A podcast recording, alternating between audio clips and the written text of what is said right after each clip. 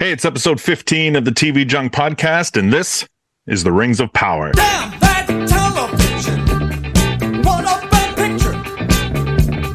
Don't get upset. My name is Greg. Thanks for listening to the podcast. Check out our socials, TV Junk Podcast on Twitter, TV Junk Podcast at gmail.com for any questions or suggestions. On the show today, we've got uh, Sean Dwyer. How's it going, Sean? It's going great. Thanks for having me, Greg. Back uh back on after a few pods. What was the last one you did? Mm, was it Andor, maybe? And we've got uh we've got Dax on the show. Hey, what's up, guys? Glad to be back. Back to back episodes. And Yeah. uh and we got uh Nuno on the show who's almost like a co-host at this point. Uh, pretty much, yeah. Hey, hey, everyone. Thanks for having me. This guy loves his TV. He can't get enough. He can't get enough It's- of the stream. You know what? I, I just don't get out. I, I, I, I probably I probably watch too much TV. Nah, fuck that. Well, you, there's not much else to do right now, right? I mean, it's uh, it's still a little chilly to be uh, playing outside, but uh, so now you just gotta fill up your your days with uh, shows on these streaming services, and then we just chat about them, whether they're Yeah. good or bad. In this I mean- case, we'll find out. Yeah. Let's go, baby. So, uh, before we get into the show, um, I kind of want to know what your guys' uh, history is with uh, J.R.R. Is it Tolkien? Tolkien? I believe What's the correct Tolkien. I pronunciation? believe it's believe Tolkien, but I feel like an idiot saying Tolkien. I just I can't know. bring myself to say it. No, don't don't say it that way. So we're, we're gonna we're gonna we're gonna say Tolkien throughout the show, and uh, and uh, we're gonna spoil a lot of stuff if you haven't watched Rings of Power. But uh, so just to talk a little bit about the the books, like did you like Dax? Did you read these books when you were younger? Like any of the Tolkien stuff, Hobbit, Lord of the Rings? I love Greg how you always start with like the the research portion or the like your like how in depth are you with the Prove your series fan stuff with me? credentials. Yeah, your fan credentials always starts with me, and I always have to say I don't none zero or next to zero. So I I don't even think I watched the animated uh Hobbit or whatever. You remember that one that was like Oh. everyone loved Oh, the they the Rankin? Bass one. Yeah, I never even I, watched that. I love that first one. Yeah, the Rankin Bass Yeah. one's great. I've heard great things about it, but I haven't seen that. Um, and so my first real experience, other than knowing knowing of the story uh, Right. through word of mouth, was the movies in 2000 or whatever. Um, so yeah, I got to enjoy those, and I did. The films were awesome for me back in the day. I love them. I still like them, but Yeah, Rank, Rankin Bass did the Hobbit cartoon, and I think it was Filmation did the Lord of the Rings cartoon, which they didn't ever have the funding to finish it. right. It kind of got halfway through, and uh, I believe it was one of the large battles, and it's the end of the the VHS, and then no, there's nothing after that. Yeah. Uh, Nu- Nuno, what about you? Did, were you a fan of the books? Did you read these things? I distinctly remember reading The Hobbit when I was like nine or ten, and um, I I read Lord of the Rings in high school, and then again, I, I think I read each book leading up to to the release of each film in the early two thousands. Um, lo- love the films, or loved Lord of the Rings films. Uh, absolutely hate the Hobbit films. All right, uh, Sean, what about yourself? Yeah, kind of the same as Nuno. Like I read The Hobbit as a kid, and then I I think I read The Lord of the Rings for the first time just kind of before the movies came out. Um, but like my dad was a big Tolkien fan and had like all the appendices and extra stuff, so I kind of was like aware of the stuff even if I hadn't seen it or read it. And then um yeah, like I obviously loved the original Lord of the Rings trilogy. I do kind of defend the Hobbit trilogy to some degree, but I agree it's mostly disappointment. And I still have not read any of the extra stuff that some of this show is based on. So I really was not familiar with that. I also uh, mildly defend the Hobbit series with you, Sean. So I'll take I'll take the blows on the chin with you on that. Nice. Many blows will be fed to our chin, I'm sure, at some point. I um I, I've never read any of the books. Um, like I said, I, I saw the animated stuff. I've seen the like the Peter Jackson Lord of the Rings trilogy, and I've seen the first Hobbit movie. I haven't even finished watching the other two. Oh, wow. Um, I'm pretty like like I don't know if the first Hobbit movie was was good enough, but I do remember some sort of a scene with the dwarves washing dishes or something like that, and there was a song. Yeah. That pretty much set the tone for the franchise or the the trilogy. Oh, because I like that scene, so maybe I'll Oh, watch the rest well, of it then. I feel like it was pretty divisive. That I feel like the first one uh, was kind of slow, and Right. I remember like by the second and third, it started to kind of ramp up a little bit as far as action and whatnot. And but yeah, I mean, it definitely didn't quite have the same pizzazz as the Lord of the Rings trilogy, but I still enjoyed a lot, lot of a lot of the stuff in there. Like I'm a big high fantasy guy, so I mean, like anything that's got that much care put into it, I tend to like, you know, and you know, as long as there's good effort put in there, I, I there's things I can pull out of it that I enjoy, which is why I like The Hobbit. So there's a there's a book called uh, the Silmarillion, I believe that's how it's pronounced. And this this is what Amazon wanted to base the show around, but they couldn't get the the rights from the the Tolkien family. I guess they weren't willing to give that up, so they kind of It's probably because you're calling them the Tolkien family, not the Tolkien family. That's true. that's that's that was probably their first mistake. But so I guess they decided to instead of like sticking to the stories and the themes of Middle Earth that uh, everybody knows and loves, they decided to do their own kind of story and abandon all of the the lore and uh and so we ended I, up I don't know with if that's totally true. I mean, they, You don't they think so? follow some stuff, but they they kind of filled in between the lines in a lot of places. but uh but yeah so this is where we ended up with with the, the rings of power just so just a, a quick you know 30 second nuno what were your thoughts overall on this show I really, really enjoyed it. okay Uh, I thought it looked amazing. Uh, no complaints with the casting, and uh, yeah, I had a good time. uh sean Wow, I thought I was going to be the only one saying I enjoyed it. I mean, I liked it. I de- definitely didn't love it, but I think it was a good setup to hopefully future seasons. And yeah, I mean, I I thought it kind of felt like Lord of the Rings in a lot of places. Like it just had a feel that brought back maybe nostalgia, maybe memories, whatever it was. But it kind of worked on that level for me. uh dax what about you I uh, partially agree with both both the fellas. I did enjoy it. Um, I feel like it did look great. I feel like it looked really good for a show. And it, like I said, anything in this kind of I like this fantasy kind of content. So, I mean, it would have had to have been really bad for me to to not like it. Um, I did feel it was kind of slow in the beginning, um, but then ramped up. And once I got kind of invested, it like most shows, it, it kind of I was excited to watch the rest of it. Um, and yeah, I mean, Mhm. I even there was even parts in it like my strongest part that I'll mention later on in the show is the character relationships and stuff like that. I thought were probably the highlight of the show, and, and I feel like even the actors, like the, in the very first couple episodes, I was like, oh, these I'm not vibing with Elrond, I'm not vibing with you know Galadriel, I'm not feeling, you know what I mean? Because they obviously weren't even trying to make them look like, which is fine, but I mean they weren't. You just had to accept that they didn't look anything like the the the movie people. They were trying to keep it separate. Um, but as it grew, as it, the show went on, I, I tended to just love all the characters. So it, it, obviously did something right for me. So I enjoyed it. There's your more, way more than 30 seconds because I tend to do that.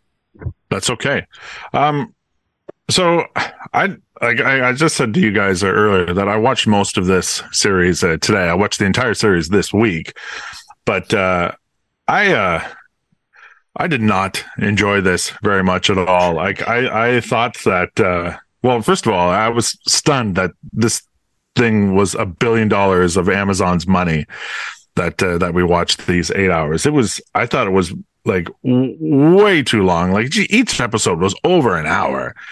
There were some parts that just dragged, and and then I think they tried to make up for some of the the dragging parts where they just kind of forgot like a whole sense of time and place. Like there were scenes where they talked about traveling would take a couple of days and then hours later the the the trip is over and and the characters are in a completely different place. And it, like i i thought a lot of the choices that these characters made um were dumb. And i think it all comes down to like really bad writing. I thought it was poorly written. And i thought the dialogue for the most part was was bad. And uh i didn't get any kind of connection to any of the characters. I thought most of them were like uncharismatic and like forgettable. And uh, and yeah, I didn't particularly even enjoy many of the acting performances either. Maybe I was just in a bad mood today. I don't know. May- may- Maybe it was that that you watched 14 hours of Lord of the Rings Yeah. today, but yeah, I mean, I can I can see where some of your stuff is coming from for sure. I have But those I- I guess- as well. I, I guess uh, I, I thought too much about the Peter Jackson trilogy and, and how much I enjoyed it, and uh, and how I was kind of. I, mean- I mean, I knew I wasn't going to get the, the the same characters because this is set like a thousand years before or something like that. Um, but uh, I thought I'd at least get hobbits. We didn't get hobbits. These weren't hobbits. You got they were you got- Harfoots. You got Harfoots, bud. Harfoots, and so They're proto hobbits. Yeah. Right. So I actually kind of looked this up and I was like, why why are there no hobbits in this show? And so Harfoots, uh, they are indeed actual hobbits, but they are there are three different early races of hobbits. Harfoots is one, Stoors are the other, and Fallohides are the original or the other one. And uh, they all resided in the uh, the Misty Mountains. So there you go. That's why there are no hobbits because uh, they weren't called hobbits yet. And uh, I kind of thought Fellow Hides would have been a better choice to to name the this group instead of Harfoots. Harfoots. Harfoot Yikes. sounds more like hobbits, though. Like, It does. I, I think the Harfoots are specifically the ancestors of the ones you see in in the Lord of the Rings. So I think that's why. I, I don't. I do remember during, isn't there like a like during his speech in Lord of the Rings, he says, "Oh, the Negelbuggins and the Harfoots and the blah, blah, blah," you know when he's doing his He birthday says, speech. uh, I think he says proud feet. Or no, he, he said he says Oh, like okay. uh, I thought says- our, the, no, the no, name said- sounded he says- familiar. he says he says proud foot, and then the one guy in the foreground says proud feet. oh, okay. I thought for some reason, like Sean said, that he referenced them in the in the Lord of the Rings trilogy. Some some of the last names of of the Harfoot or the Harfoots are similar to some of the families I think in in the Shire from Lord of the Rings. But they're they're the same kind of rascals that those hobbits are. Mhm. Just little Oh. adventurous little rascals that shouldn't be Yeah. adventurous. And Getting and, into trouble. and they like food and talking about their feet. So like this this show is uh um it's set in like, like four four kind of story arcs are kind of happening all at the same time and maybe that's what my main issue was because that's um that's a lot especially when you're being introduced to like b- complete brand new characters to have four different storylines that are all somehow potentially going to connect together except they don't um but we'll start with the first one with uh with uh Galadriel, who is an elf. And uh so we get kind of a brief introduction of, of who she is. And then we're kind of thrown like straight head first into uh the world. Uh so Galadriel is determined to track down Sauron, uh, who has uh, defeated Morgoth. Um, again, uh, so many, so many characters that kind of keep track of.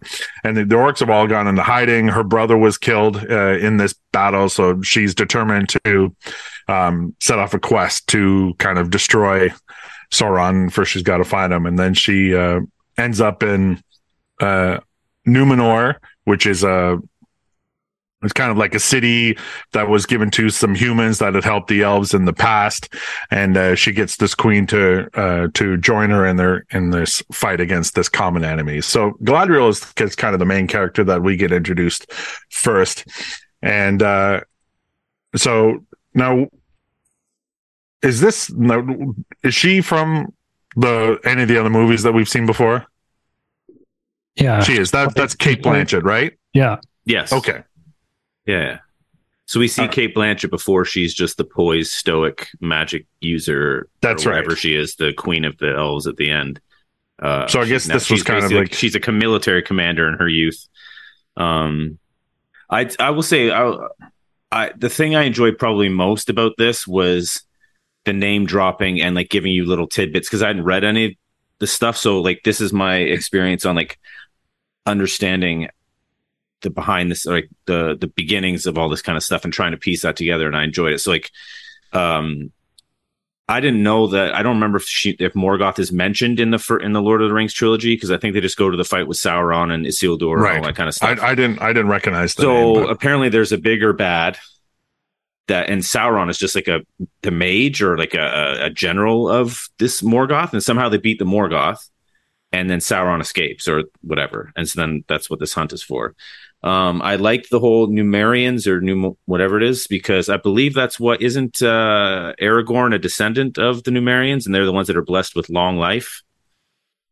I think so. Um, yeah, because a, a, a Isildur is his direct ancestor. Right, and he's from Numenor. Yeah, Okay, so yeah, cool. So yeah, so basically that's like yeah, and then it, kind of made sense of all that. We got to see the Num- Numorians or Numerians because and it makes sense. Oh yeah, that's right. They got blessed by the elves and were given long life, and because they helped them in that fight. Um, so I, I liked all those kind of things uh, about the show uh, overall. Um, yeah, just as my two cents on that. Yeah, one, No. one, one detail I didn't realize until watching this series, actually watching the series a second time, because I watched it originally when it came out in the fall, is that um, Elrond is, they call him half elf. Yeah, Yeah, I I didn't- didn't, I didn't know he was half human. yeah, which I don't. Doesn't that change their lifespan? Don't you think, or something like? Because he's there to the very end in the original trilogy. Like he's, Yeah. you know. So I don't, I don't. and he's and, and and he's and he's trying to get Aragorn to forget about Arwen because if she well I guess it's because if she stays behind she'll be mortal. Yeah, I all- still don't get that whole traveling to the other lands. Like, how Yeah. how is that like a blessing? Like when they've come back from like trying to kill Sauron, and they're like the top chiefs and generals of the Elven army, and they say your your your gift is to go to the un- undying lands. It's like, listen, bitch, I'm fucking 25 in, in elf years. Like, why would I Yeah, want to that's- go I- and I, Well, no, she's she's like hundreds of years old at this. no? But you know. I'm saying in, in elf years, like dog Yeah, years, yeah, right? yeah. Like she's still she young, seems right? Like, kind of young, yeah. Yeah. and I- it's like, I why would I go to thought. heaven right now or whatever if I- that's what we're going to equate I to? did I did notice stuff again on the second viewing, especially early on in the series, like um the the little like prologue or intro where um where Galadriel kind of catches catches up uh, well tells us about the the Morgoth war.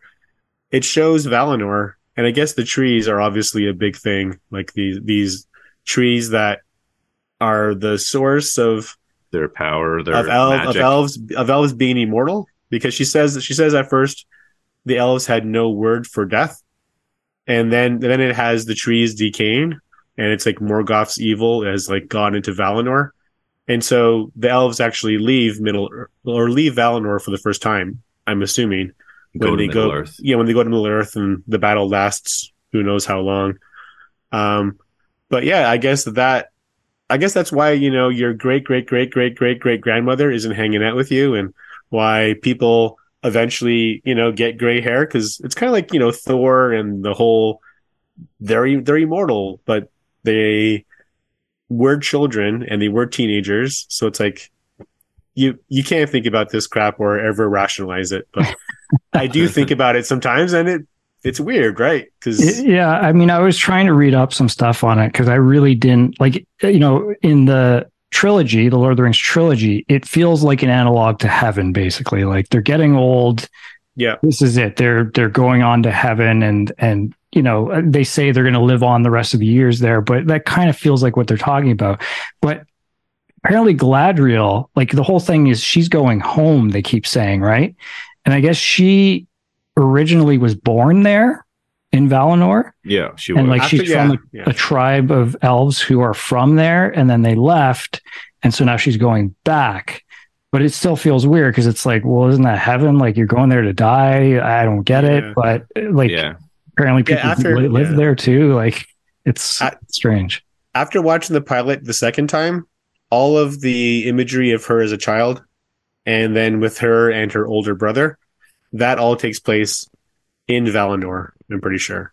yeah, yeah it does. And then she's she's part of the exodus to Middle Earth as a child. Uh, when the battle happens, because she's part of the battle, the brother's part of the battle. He dies in the battle, et cetera, et cetera, et cetera, and then we go on from there. Um, but yeah, let's get. It's, Well, it's so yeah. deep. We could go for on for days on just one single thing. But so uh, the the the Galadriel character is played by an actress named uh, Morfydd Clark. Uh, um, I thought she she was, I thought she was good uh, because she I think she did what she was asked to do. However, I just felt that that character itself was just always scowling and always angry. And it was really hard to get behind her and, and root for her because she just seemed to be like such a sourpuss the whole time. And and uh but you know i i can't say that that's you know the the the, problem with the acting because i'm assuming that's how she was coached to play this character. But um but yeah i, I didn't really um it, it was tough to get behind her as as you know one of one of the heroes and so her her journey um uh like kind of begins when like uh, she's kind of asked to go into essentially is that like the afterlife? Is is that when her service was done? Is that she was on this boat going towards the the light right? So that was kind of uh where she was supposed to go but she changed her mind uh because she wanted to finish you know what her what she had started with uh um with the uh uh, finding Sauron and killing him. So she jumps into the water, it gets uh, it, like swims for probably what seems like like days, and uh, she ends up on a, a raft with some survivors from another wreckage, and one of them um, is uh, uh, what, what was that character's name again? Uh, Halbrand. Hallbrand. Halbrand, Halbrand. yeah. Halbrand. Yeah. Uh, so that's where she meets Halbrand, who she essentially stays with for the rest of the series uh, on her her journey. As they end up back in in in Luminar when they're rescued by uh, some humans, and so her idea is to try to convince this queen that um, the darkness is is coming back, and it's better to head to like the Southlands to to stop it before it takes over everybody and she kind of gets her way and uh, the the queen sends uh, a couple of ships and there's a whole other backstory with uh, um, i guess like it's the queen's um, what would you call that guy advisor maybe I think where he this the bearded guy, right? yeah with the with the I think they're family. Like he might be like a cousin or uncle or brother, even. I don't know. But the point, I don't. It seems like he's he's family, but he might not be. The- the Moses looking guy. Looking Yeah. like like, like oh yeah yeah um yeah he's like kind of like a politician and I think yeah like second to the queen. and uh, he, yeah, he he he has his own uh, ulterior motive of why he thinks this is a good idea because then the humans will take over everything when they succeed. Um, but there are people from Luminor who is it Luminor? Do I, do I keep Numenor, A new Numenor, not not Luminor, not Luminor. No. Numenor, Numenor. who uh, who don't want this to to happen, and so there's um, you know there's a little backstory of uh, some boats being set on fire, and so they're they're they're down a couple of ships, and it involves uh, the captain of the guard's son, who you know um, who turns out uh, is actually an important guy in the whole lore of of the whole Tolkien thing. Um, what's his name? Uh, is Uh, Isildur. uh, is yeah Isildur Is Isildur. because uh, he's the guy that eventually defeats Sauron in the story, right? Yeah. Yeah. Um, but he's kind of a buffoon when we But first. he's a bit of uh, a fuck up. He's he's your classic Yeah. like uh, swashbuckling rogue that doesn't really follow the rules, but you can tell is going to be important at some point, and clearly he is. Well, and that's the thing for people who like, uh, you know, later on in the series, uh, like everybody thinks that he's dead, which is, as from the viewer uh, who knows anything about the story, it's kind of like, it's not even a, a you know, a cheap emotion grabber because you know he isn't dead, and so really has zero effect uh, on you as you're watching it because you know he's not dead. Yeah, it's kind of interesting because I mean that's obviously a problem with prequels in general, but they do something in this series to try and get away from that a bit, which is they have these mysteries, or at least one big mystery that they set up for this first season. That you know the identity of who Sauron is Yeah, that kind of like this thing you're wondering the whole time.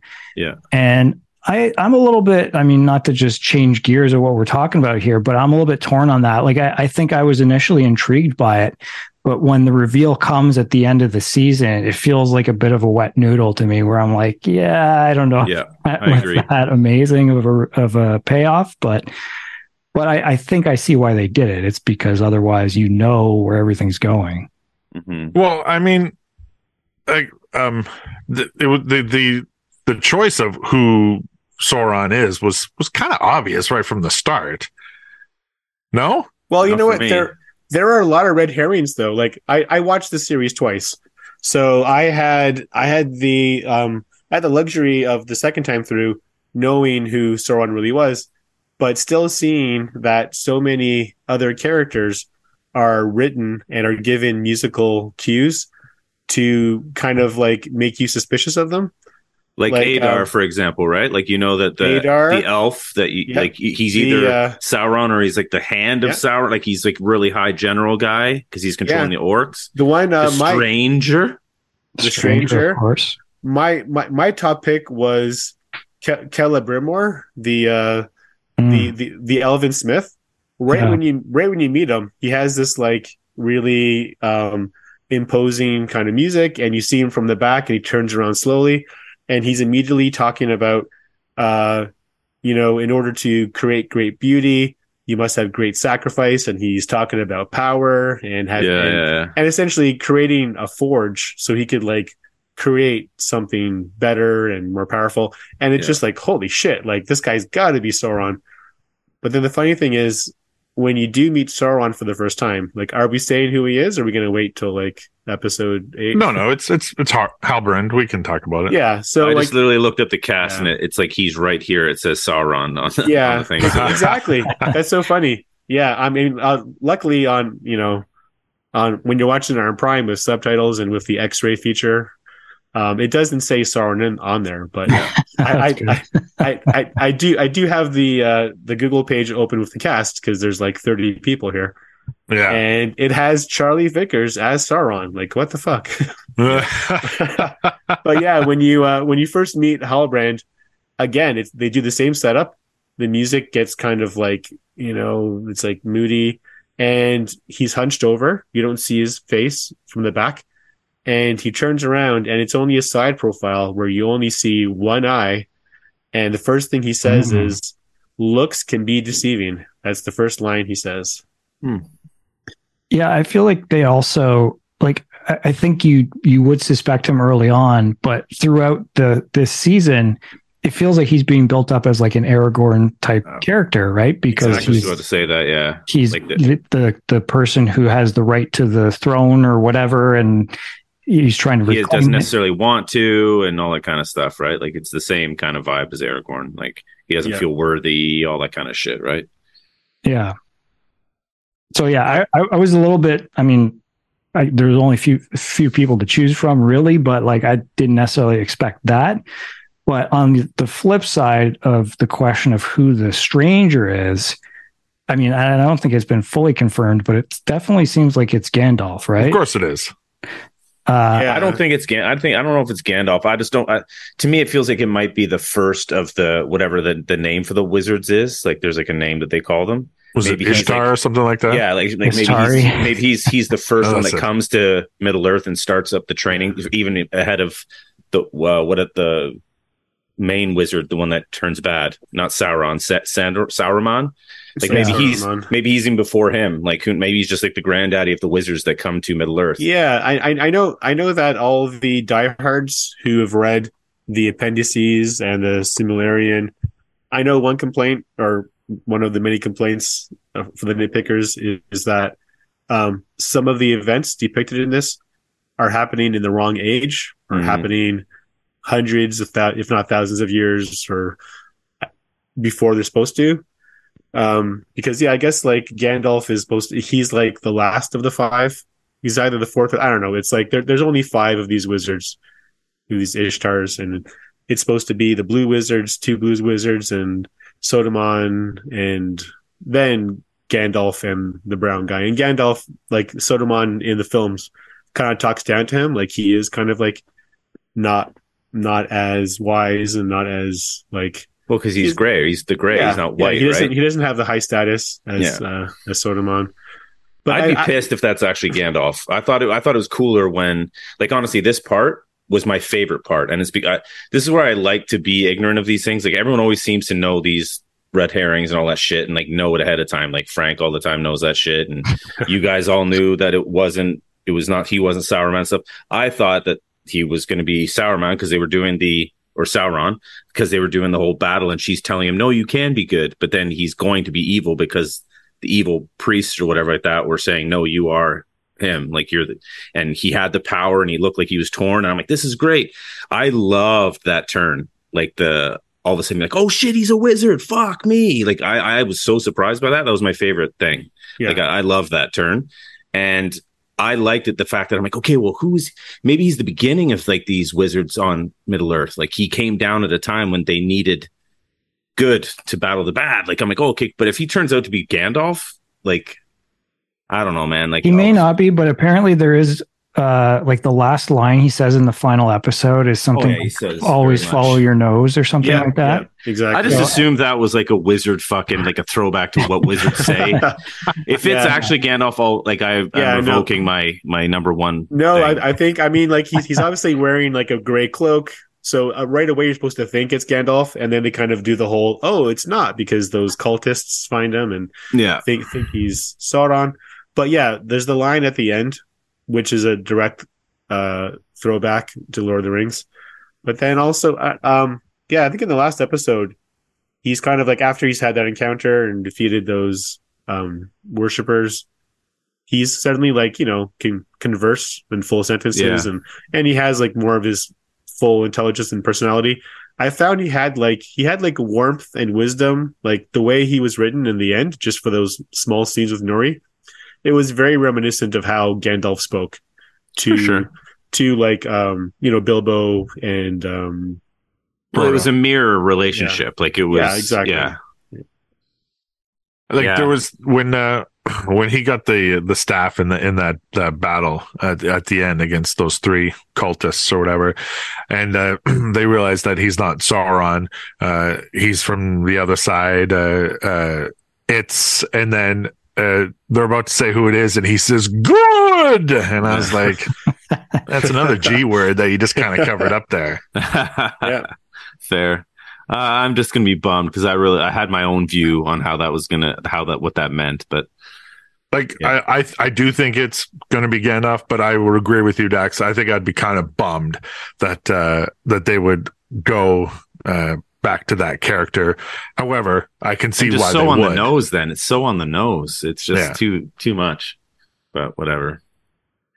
Um, well, one, since we kind of brought up the stranger, let's uh, um, we can talk a little bit more about uh, one of the other storylines that we start following, which is with the the, the Harfoots, who are you know like the the pre Hobbit race that we talked about, and uh, um, so uh, they they discover a man that has fallen out of the sky in a meteorite, and then uh, Nori, who's kind of like uh, the the main troublemaker of these uh, Harfoots, decides to to bring home this naked old man and uh, bring him back to uh, their little village or whatever, keep him out of trouble. Um, so like the Harfoots, I mean, I guess because they are so similar to the Hobbits, and I, you know, like it, it, they're, I guess they're kind of charming in a way, but it also, again, it it, it feels so much like like they've like you know Dax you just mentioned mirrored something. And uh, so instead of really getting anything a little bit different we essentially get like similar characters. But but overall your thoughts on uh their the the, the harfoots and their adventures that they really go on to. I'm not really sure why they were migrating in the first place but uh Yeah. they really got to find themselves some miniature horses to pull those buggies because everybody always gets stuck in the mud. Yeah, I um I really liked how the Harfoots. I mean, talking about what what sets them apart from what we've already seen in The Hobbit and Lord of the Rings is, um, I like right away when you meet them. Um, there's these two human hunters who are traveling through, and they're all totally camouflaged. Like drop of the hat, these these Harfoots are they're almost like urban legends. These these humans are like, oh, what if it's one of the the halflings or whatever they say, right? And then immediately when the humans are out of view, you see them all pop up underneath like bushes and stuff. And I love how they they incorporate nuts and twigs Yeah, and like and, and, and, and foliage into their hair. Like Yeah, it must be uncomfortable as fuck. But I mean, I, I I love the look of it. I, I love that they don't have they haven't set down their roots.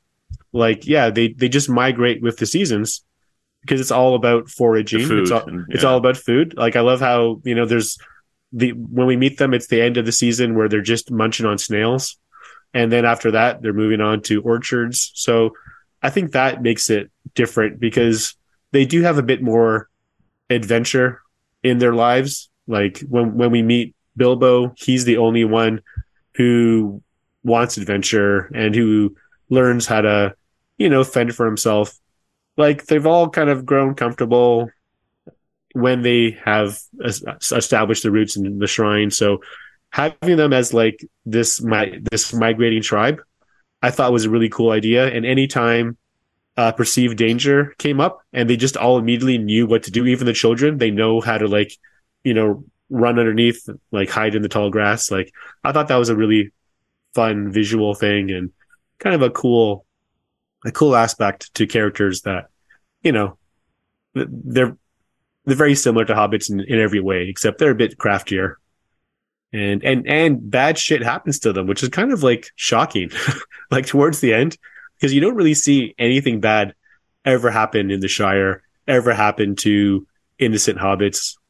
Um, but uh, some nasty shit happens to them towards the end, and uh, yeah, it, it's a bit shocking when when you have the when you have the, the memories of Lord of the Rings and just how pure they are and innocent. It's like, uh, yeah, I you, you, you mentioned the uh, the uh, the the two human uh, that they came across in in the first episode, and these humans were wearing like these massive like moose antlers. yeah, they were that cool. was amazing. it was, but uh, did they really ever explain? no.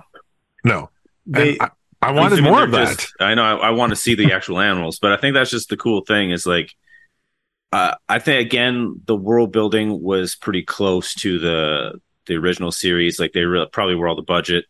You know, I mean, like clearly it was a step up from the normal TV HBO kind of shows, or at least equal to the best of them. And uh, like this, I would I wouldn't be surprised if a lot of it was shot in New Zealand because it still had the same feel and all and look and all that kind of stuff with all I the landscape. I, I believe it was. Yeah. So I mean, you think about it right there. You're shooting, you know, in another country for the entire thing. It must have cost a fortune. And like, I don't know, like it it did look good. And I think that like like you were mentioning, the character designs for the most part were really good. The like they stayed true, but also made the costumes feel older or you know like uh prequel style. Um, like the el- elven armor and all that kind of shit. And I did I did love the hobbits like. Uh, camouflagey kind of clothing and stuff like that. Um, yeah, I, I, and I agree. Those those antlers, I'm like, whoa, that's fucking cool. But you never, ever, ever see like you're just left. And I think it's kind of neat that you're just left with that one visual, and then that's it. It's gone. Hey Dax, what what, what did you think of uh, uh Arondir, the the the one yeah, elf who's I was just about to say, Yeah, yeah, he's like the Legolas for this this series. oh and- yeah, and I didn't. This is like episode one. I probably had to restart like three or four times. I kept falling asleep. Uh, granted, I was up really late watching it, but the first three episodes of this show kind of dragged for me, and it was, you know, I was there was a lot of dead bits that I was falling asleep and having to restart and watch again. And as a character, his sequence with when he goes to this to the village, and that was one of the ones that I kept having to revisit because I kept falling asleep shortly thereafter so I wasn't really. I was like, oh, this guy's. I'm not really feeling it. And then he's another character that is built. I, I grew to appreciate his character throughout the film, and it was based on the the, uh, the to me the believable connections that he made with the other characters and stuff, and and his action stuff is some of the best um, for me. And the, I really like how they did the elf. I mean, we've seen elves in combat in Lord of the Rings, and like how they're more you know quicker and you know very good at fighting and swordplay and all that kind of stuff but they had some very to me unique looking things in this that kind of set it it gave it its own little taste and uh there's a battle and when they're when they're captive uh Irandir and a couple other elves are captive by the orcs and that whole fight sequence when they were getting out or es- escaping with the chains and how they were kicking the chains around and shit was Uh, pretty. w- w- that was pretty fucking cool. let's- we're jumping really far ahead. We'll get back to Arendelle. Uh, okay. Um, because I, I we didn't get to I, I didn't get to see if Sean had anything at last to say about the the the Harfoots at all because this was really the only storyline that didn't intertwine with any of the other ones. Um, you know, they never met up with. Um, I don't think they met up with any of the orcs or anything like that, and they never met up with with any of the other uh, characters in any of the storylines. So they, their whole thing was just they were kind of em- emigrating to wherever they were going. They were traveling uh, to where their their new home for the time being for the season was going to be, and they had the stranger with them uh, throughout for the most part. And then, uh, so their their storyline was just centered around the stranger and and uh, kind of getting him to where uh, he needed to go. And uh, so, I guess that was actually one thing I find interesting is that they didn't actually tie that story into anything else. But uh, Sean, final thoughts on the Harfoots favorites? Yeah, I mean, I, I liked it, but like I, I did find that that storyline dragged a bit for me. Like I, I liked the mystery of the stranger, and I generally like the vibe of the Harfoots. Like I think, like Nuno said, they're not as kind of complacent and lazy as the hobbits that we see in Lord of the Rings. Um, so that that's a bit different, but definitely you've got the Frodo Sam kind of friendship between Nori and her friend. Poppy. whatever. Poppy. Poppy, yeah, that's right. Poppy. A lot Um, of mirrors all in the show. A lot of mirrors. so uh, yeah, so the next storyline is, is we get uh, uh, Arendir, Arendir. Uh, so he's an elf uh, who's in love with uh, a, a human named Bronwyn, who's a, a healer and a single mother of. Uh, she's got a rascal of a son named Theo, and so she kind of becomes like the de facto leader of these uh, people in the Southlands who try to rally together to stave off a, a, uh, like some incoming orcs. So the first time we meet um, Arendir, like uh, like he establishes that he has this uh, relationship. Um, uh, but he actually gets uh, uh, captured by uh, a bunch of orcs. I can't, how does he get captured? I actually forget how. I, I remember. Yeah, he um so um he and Bronwyn they walk to they walk to the next village over and find that it's completely abandoned Right. and there's there's kind of like sinkholes everywhere. And so he finds a tunnel and he tells her to head back on foot and you know warn everyone and he follows the tunnel as far as he can go and he thinks he's being he thinks someone's coming at him from the front and he's got his back up against like I don't know it's like it's the kind end of of like a tunnel, or he does Exactly. the swim. He does the swim and all that kind Yeah. of shit. Yeah. they do like a lot of cool horror tropes with, with like before you ever see the orcs and when the first orc appears but yeah he's kind of just waiting for someone to come to him out of the water I think that's it he's in front of like a little r- Yes. like ravine or something like that in the tunnel and it's bubbling and then suddenly from behind him like a whole mass of like arms just grab him and pull him into the That's right. That's right. Right. Um, so yeah, there was that. The that was another one of the the, the, the parts of this that was uh, a bad example or a good example of bad writing, um, where he talks about the, the hole, and she's like, you know, you should. You know, like you're not supposed to go into that. And he's like, well, that's why I have to, or something stupid like that, um, to really justify the reasoning of him going in there. But as he is trying to escape and you think there's something coming behind them, they have that, the visual of like, uh, like I guess rats or whatever that are rushing past him as he's going through the tunnel to make you think that there's something behind you and he comes out of the water and, uh, and that's how he gets captured. But so he kind of awakens and he's been captured by, uh, the orcs. And while this is happening, um, um, Bronwyn and Theo discover an orc un- like going through a tunnel underneath their village and they actually were able to, to kill it. And, uh, um, so she brings the severed head into the tavern to say, this is pretty much why we need to get the hell out of here and save ourselves because, you know, these things are, are coming for us. Um, and that, that kind of divides, uh, the town into, to two, whether to, uh, to just run away or to stay and essentially surrender yourselves to the orcs, uh, which is an, an interesting choice. but uh, so Arendir gets captured, and when he awakens, he finds he's is with a bunch of other elves and other different kind of creatures that have been captured by the orcs, and they're being forced to uh, dig these these tunnels. And uh, but yeah, that's that's when we get a couple of these really cool action sequences with with chains, uh, which Dax, I think that's what you were alluding to before. Yeah. Um, but uh, it, it almost felt like uh, like a like a martial arts uh, scene where they were using the the chains to um, to that they were that were you know were locked onto their ankles. They were using them uh, to like whip the orcs from the other end, and they had the, a real cool sequence with uh, some kind of high flying kicks and stuff. And as they were trying to uh, escape from from the orcs, uh, which unfortunately didn't work, and it, it ended up uh, all of his buddies ended up uh, being killed by the orcs. Um, which then led to uh, another part, which I, I, guess they had to do this to move the story along, which I thought was insane. Is that uh, the orcs decide to let Arondir go to go tell the humans that they're coming. Uh, I didn't understand why they did that.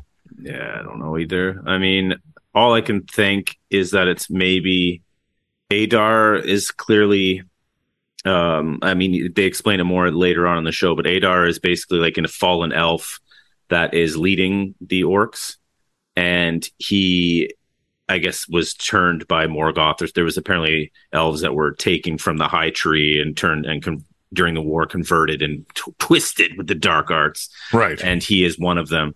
And, uh, but he, you see him throughout the show doing all kinds of like elfish kind of rituals. And, and so you can see like he, it feels he's torn. It feels a little Darth Vadery. You know what I mean? It feels kind of like, I don't know if he ever was really torn.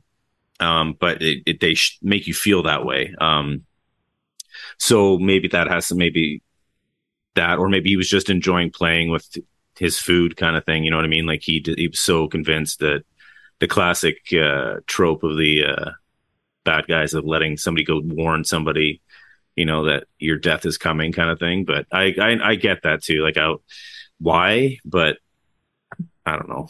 Maybe maybe he was all part of the grand scheme because because he goes back then the kid and the sword and all that kind of shit. Which let's be real, I don't.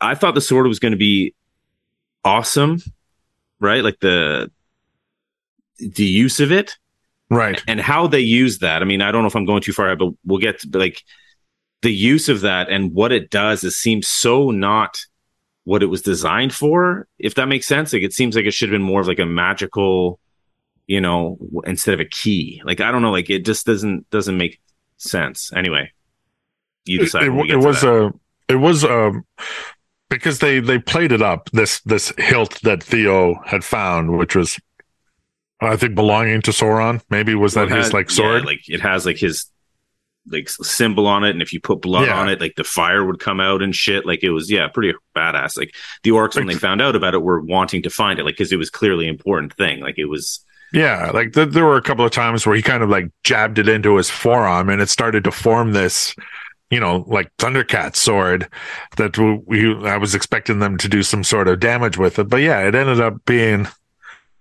nothing really, uh, you know, deadly uh, in the end. But you know, again, we'll we'll get to that. But um, letting Arondir go, uh, Nuno, Sean, uh, any idea of, of, of why? I don't really remember specifically that. okay.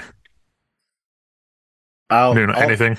No, I'll, I'll pass. I'll say, you know, yeah. just get, got gotta gotta advance the plot. It's all moving but along. The, the the the bonus of that is we got to see him use his bow and arrow a lot more, and that was actually one of my favorite parts of the show. Anytime he whipped that thing out and was just cutting down orcs left and right, like he was using an AR-15 or something like that. It was just this nonstop direct hits. Um, but yeah, he essentially was another mirror of of something from Lord of the Rings, and he was the the Legolas. Um, so, Greg, just uh, there on Wikipedia, it says he lets Arondir leave with a message for the Southlanders who are taking refuge in the Elven Watchtower of Ostirith, forsake their claims to the Southlands, and swear fealty to Adar or they will be destroyed. So just and, and and in the end, it kind of does work because Bronwyn tries to rally everyone to stay and fight, but then that evil bartender dude uh, who who has a scar on his forearm because that hilt He- was actually his, right? He yeah, was the one had- who was he had stashing hidden it. Yeah, Yeah, um, he takes like half the men with him, doesn't he? yeah, Yes. they, yeah. They convert to whatever. It, it just it did feel that maybe a surprise attack from the orcs probably would have done the job. Right? Yeah. Yeah. I mean, he's trying to build his army, so maybe I guess. thought there was a chance. I don't know. Um, but uh, yeah, so we got to see Aaron a lot, and he was he was actually one of the the characters that I did enjoy uh, uh, seeing fight. And then so the other Not story sure is though. Not sure though how one arrow to a piece of rope tears the entire tower of stone down, but it was still a cool visual. it was it was a pretty amazing, or maybe that cool was just visual, a, but I'm just a, like, a, a all right, poorly cool. built tower. yeah, very sure. poorly built. Yeah. No, they they they like they had one night to like you know to re-engineer figure out how to re-engineer a, They- the tower that's been standing for centuries. Yeah, for sure. exactly. Yeah, It was just Jenga. They were taking pieces out. but I did, I did like that visual of like the uh the metal struts on it, like snapping off, and going pling, pling, pling Yeah. from the stress. Yeah, they did a good job showing that it was falling down. I thought. And uh, so the last storyline is we get the the the younger version of uh, Elrond, like Hugo Weaving's character from the uh, from the Peter Jackson films, um, and he uh, he has an alliance with uh, Durin, uh, who is a, a dwarf, and uh, essentially. Prince, Uh, Prince Durin, the fifth Yes, or they, whatever. They need uh, something that's within the mines that could kind of save the the elves in their future because all of their trees are being poisoned and the, the trees and the plants are the lifeblood of the elves. So we get we get more dwarves and you know uh, Durin isn't quite uh, a mirror of uh, I Gimli. forget his name of of who Gimli. Gimli, yeah, because he's he's not as much about fighting and battling, but uh, uh, Durin is more about um, leading and and keeping the dwarves strong where they where they are. And so we get this relationship uh, um, between um, Elrond and Durin. It's a little uh, dicey at first because it had been a long time since they had uh, seen each other. Um, but essentially, uh, the dwarves have discovered uh, uh, some kind of new mineral or gemstone or whatever uh, Mithril. that uh, is which. Mithril. It's the thing that the they have in the Lord of the Rings trilogy, which is that super sharp, uh, powerful metal that like Right. Bilbo, or Bilbo's vest is made of and shit like that. It's like very rare and very powerful ore. So And, they uh, show the origin of it in this show. Durin himself has a pretty uh, tumultuous relationship with his father, who's the king, um, because Durin wants to help the elves and make them, you know, stronger allies for the future. But the king doesn't want to uh, share share what they have in their minds, and so and that essentially leads um, uh, the elves and how they create. They have a little piece of this and how they end up creating um, the rings, um, which uh, you know kind of you know sets the story forward into uh, into you know the Lord of the Rings trilogy and all the stuff that we've been watching for so long.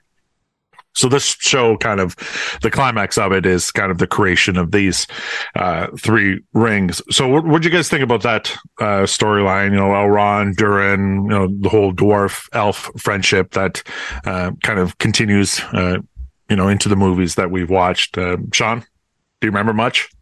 Yeah, I mean that might have been my favorite storyline to be honest with you. Like I know there wasn't a ton of action, but I really liked the dynamic between Elrond and um, Durin.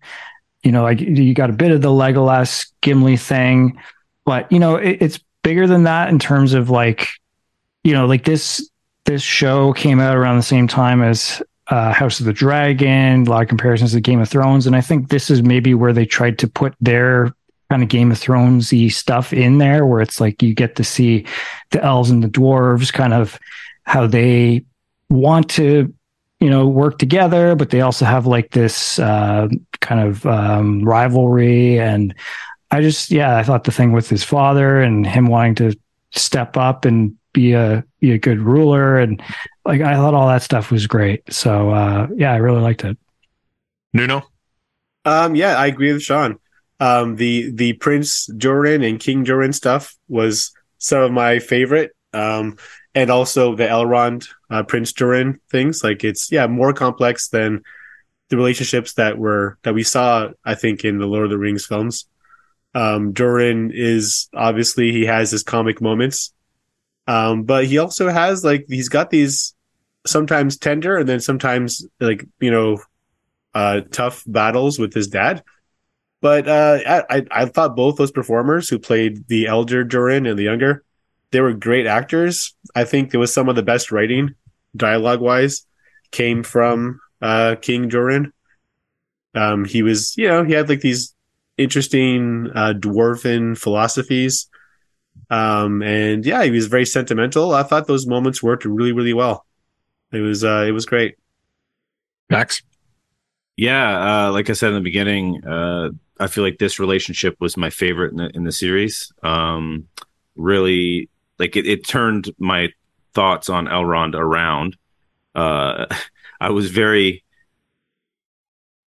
I, I mean, I was, I, I, I, gotta say it. I was, I was a bit of a dick. Like, I just thought he looked ugly. Like, I didn't like his jutting out chin. I didn't like, like, I just thought he looked like a dweeb. You know what I mean? And then, uh, he just, he warmed my heart, you know, with his, his interactions with, uh, with Durin. And I thought Durin was great too. And over the course of the series, I thought that that, like Sean's saying, that kind of political back and forth of friends, but then having to do for their country or their, their, their races or their homeland and stuff like that was just it was it was well handled and uh, it, it, ended well as well as it could. And um, yeah I thought it was I, I, thought it was great. And it also uh, marks one of my favorite visuals of the series which is the first time you go to Khazad-dûm I think that's the name of the elf or the dwarf uh, mountain at that time.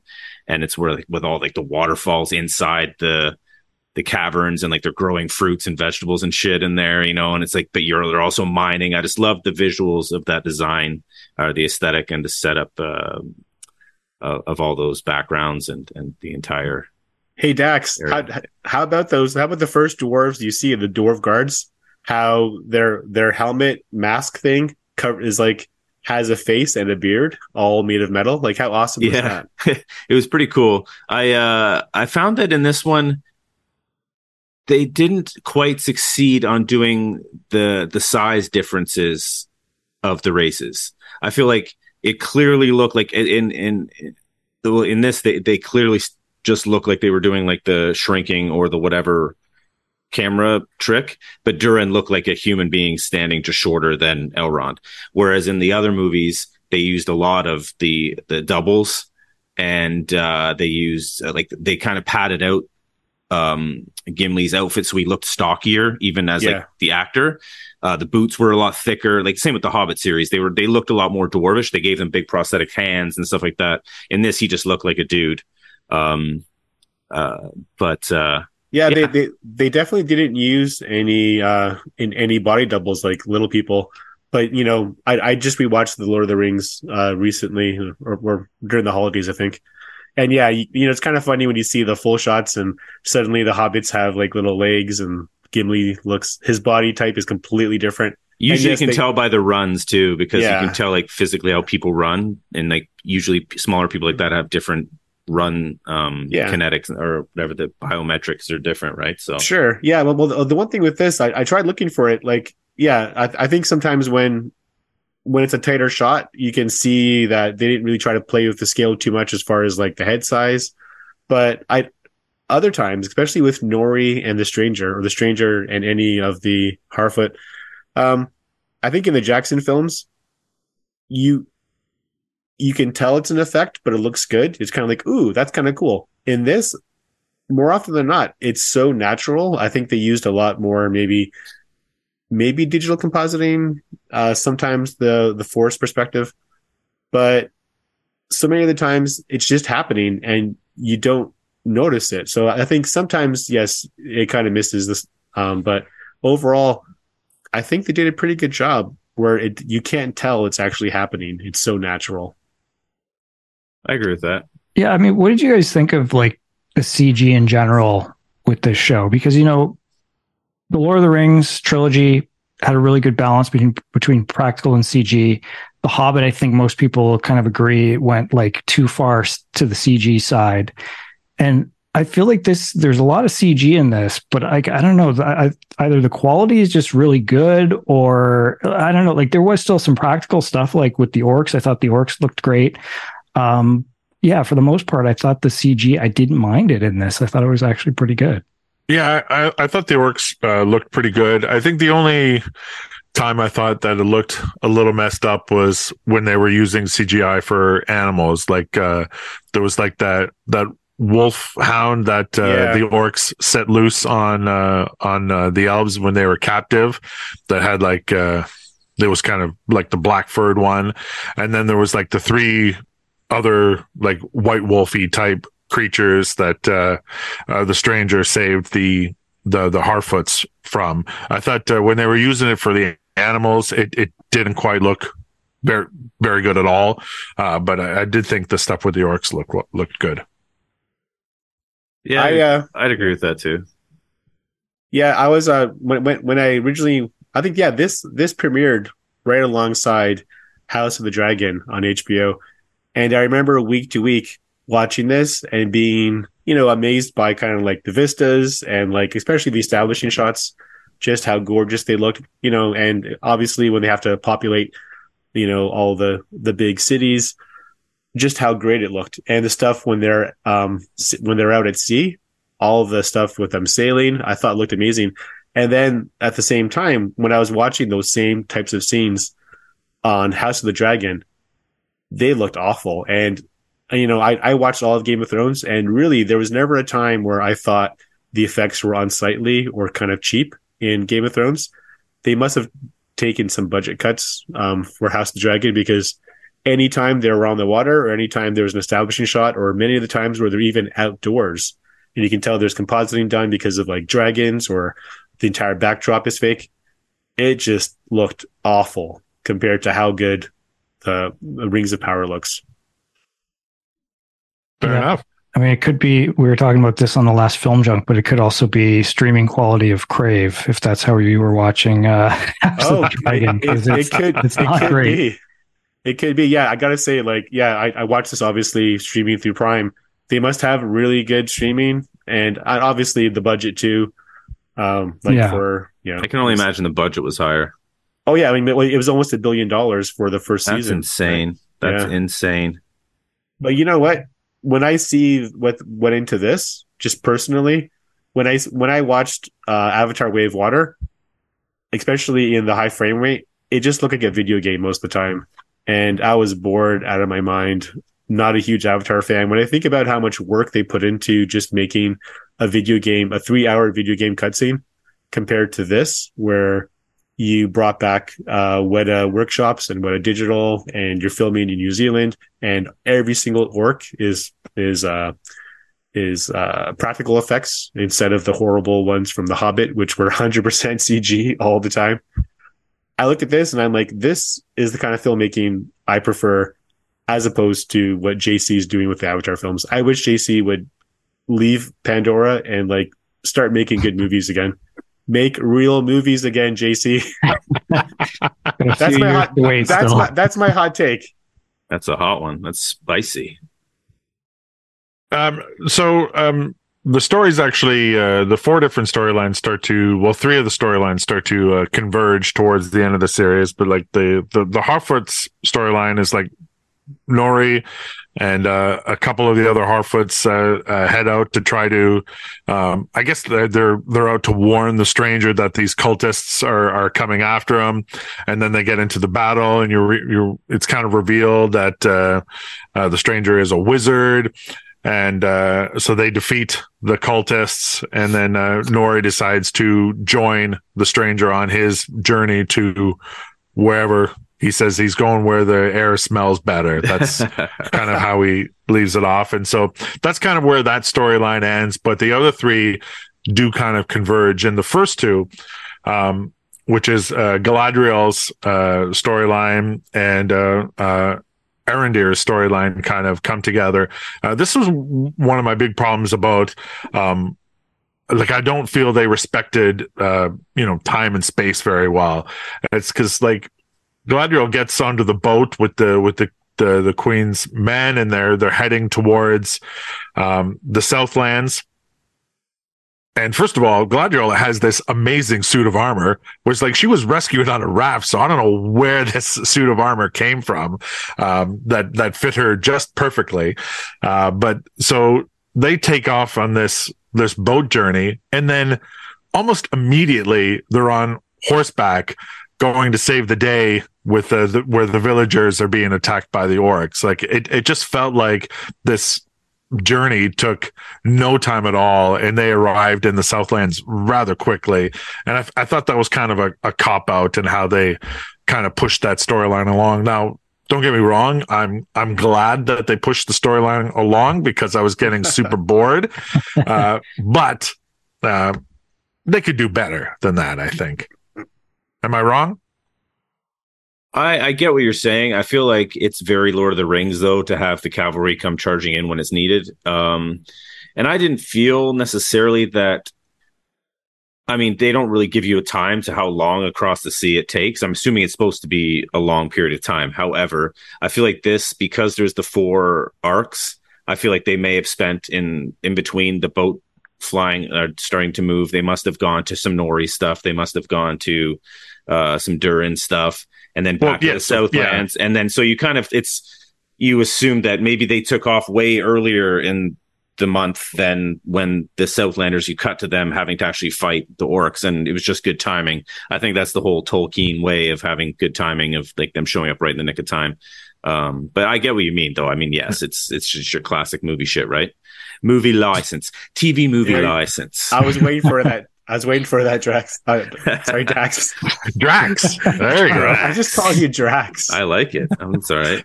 So we- we get a pretty uh, uh, great battle between uh, the orcs and uh, and and the, the Queen's army and uh, and and the elves um, on horseback, and there's there's a lot of you know beheadings and stabbings, and um, there was one good move where the two of the the knights had a long chain on horseback, and they kind of like took out a whole group of orcs with one shot, um, and uh, and then this is where um, Adar, right? Mhm. He has his hands on the uh, on the sword hilt at this point, and uh, so you do at one point you do see him ask that evil bartender that he needs to do something for him. Like they they they show that on the screen, Yeah. and so right away, and then they cut away before he asks him what to do, and right away I was like, oh, he gave him the sword hilt, and I was going to lead him on a wild goose chase, which is actually what he does. So Adar takes off on a horse, um, and uh, Galadriel and uh, and um, God, what's his name again? I always forget his name. Harborn, Halborn, Halbrand, Halbrand. Halbrand, and they head off after him, and they they catch him, and they they retrieve uh, the item that is still wrapped in this uh, this I don't know whatever it is. Uh, some The towel. yeah.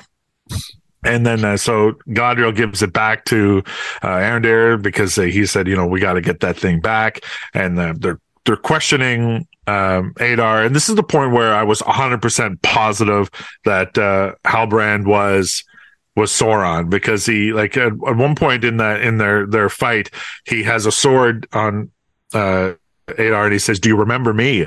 yeah. And Adar says no. And uh, he had, just has this look on his face. And I was like, oh, okay. We never really got uh, like a full explanation of why he was so mad at, uh, at, at, at Adar. And so that's the point where I realized, oh, this guy is definitely Sauron. I was kind of, I had an idea the whole time he was him, but that kind of confirmed it for me. But so while all this is happening, that the evil bartender, he he forges the sword fully, and he get to see this thing, and he sticks it in this uh, this keyhole, and essentially uh, opens up the dam, which floods everything, which floods the volcano, which erupts it, and uh, like massive amounts of, of lava and ash and fire come barreling down on the Southlands and people are dying and getting crushed and and that essentially leads us to the creation of Mordor, which I actually thought was kind of cool. Oh yeah. I liked the. See, I didn't like how it was done because it kind of takes all the like in the Right. Lord of the Rings. In the Lord of the Rings, it's just myth. Like He, you know, he he he brought smoke and plume or whatever her little speech is, and like it created Mordor, and like then they get started encroaching on the on the whatever, right? But like to see how they did it just seemed so like like humans could have done it. Like, I mean, even though it's kind of like weird, like how do you like? Okay, it's a magic sword, but it goes into a key, and that somehow was created to break the dams, which then goes through all these tunnels that they built, which then goes into the volcano. Right. So I'm just kind of like, what? Like, what kind of planning is like? It just seems it, when it could be a whole magical thing about like the prince and or of all evil couldn't just use that sword to like create uh, have the all the lava explode and all that kind of stuff it had to do with like actual physics of like creating a river system that goes into the volcano that causes a steam explosion which then triggers the volcano. It just seemed a little kind of like multi-level annoying for me. Yeah. But anyways Oh, i yeah. did really like when once i saw what was happening and all the ash was there i'm like oh shit this is now i get it. And when it actually did like the southlands and it erased that and said mordor i'm like okay now i get it. Like this is where they set their foothold. Like that's where mordor you know and there's the volcano we've seen all the time you know i'm like i get it like it's it, that part was cool but i didn't like how they got there Yeah, you it's- know, Oh yeah, um, just uh, two notes. Um, yeah, with with the second time watching it, especially with the subtitles on, I noticed a few things. So uh, Adar and Sauron's relationship, the way it ended, from what I can tell, when Adar is being um, interrogated by Galadriel in that barn, he mentions that he, well, he says he killed Sauron, and I think he believes he did. He essentially said that he cut him down. Yeah. It looks it looks like Adar's motives for for um, erupting Mount Doom was for the actual orc. He wants the orc his family kind. Yeah, he like I mean they call him father, and it looks as though he actually does care for them. And he mentions how Sauron just kind of used them as like fodder for his wars.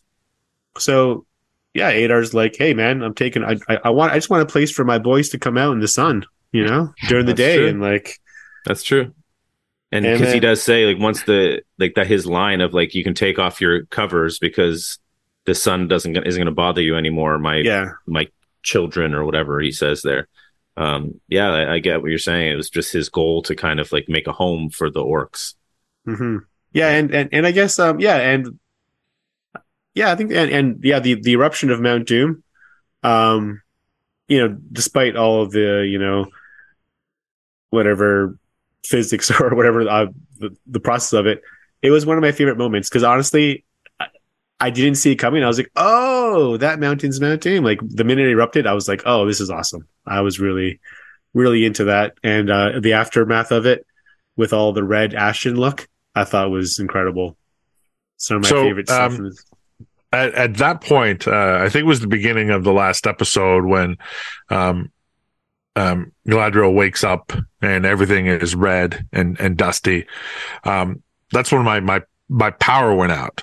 Uh, and I was like, oh, shit, I'm going to have to get this show finished. So I pulled it up on my phone and, um, the, the, uh, prime app on my phone, like it looked super red, like a very, very dark red. And then, and, and then about 10 minutes later, my power came back on and I put it back on my, my television and it was almost like a brown orange on the TV. Yeah, so the color orangey. contrast between what I was watching on my phone on the television, like, uh, for me, like the the phone looked way better because it was more of a deep red and it really looked like like the color of lava and and like the shit had just gone down in this uh, where these where these pe- people were uh, were battling the orcs at. So um, I, I did like the the color contrast better on my telephone. So that was bizarre. Got to do some uh, color balancing on your TV, I think. Yeah, I think so. Um, but uh, so Sean, what did you think about like the creation of Mount Doom and how it happened? Well, that episode was definitely a highlight. Like that's kind of, you know, I, uh, as with what you guys are saying, I was, I wouldn't say struggling, but it was kind of like I'd watch an episode, I'd w- like wait a week or two, I'd watch another episode. It wasn't like hooked on the show initially, but by the time you get to that battle, I was like, okay, I'm in on this show. I'm really enjoying this, and I was just gonna say, you know, this idea of like kind of like what Dax was saying, like uh, you know, a lot of prequels they always have to explain all these stupid little things like you know solo for example like you got to explain the origin of every stupid little thing to do with han solo. And it kind of gets annoying and it's like things that you don't need explained. But with this show for some reason that doesn't bother me. And maybe part of it is that you know like because tolkien kind of had a lot of this stuff in mind you know like like you you are drawing from the world that's already there the lore that's already there. And you know some of these things like i'm sure that specific thing wasn't probably in in the books but like i don't know it kind of worked. I i kind of enjoyed it. And yeah all these little easter egg type things uh i really enjoyed in this show. So the the the aftermath of of this is that um, uh, the the queen from uh, uh, Numen- Numenor uh, has been blinded. Um, everybody thinks that uh, um, is Islador Isildur. Isildur. Isildur i- Dur. is dead, and uh, you know everybody kind of gets uh, separated a little bit, but uh, but they eventually uh, get back together, and they realize that uh, you know the, the they have to head home, uh, back to uh, the army has to head back with the queen, and they're they're leaving the um, well the the people are kind of being left with um, uh, the um, uh, Bronwyn kind of in charge of Yeah. uh, of the people, uh, and then we realize that uh, uh, Halbrand has uh, has been wounded, and then Galadriel takes him by horse uh, back to uh, what's the name of the the Elven land, Valinor. No, Yeah. Is that it's where- the- no, Valinor's the main, like the Kevin area. All right. So what is where does she take him? Do you remember the I can't remember. It's a ci- Lindor? city name. Is it- Lindor, maybe, or something like that. like yeah. the chocolates? They Oh, make wait. sweet chocolates there, yeah. It's like Linden, Lon. It's it's yeah Yeah, it's, you're right. It, it is something like that. It's like it's like London and the chocolate like Right. merged together.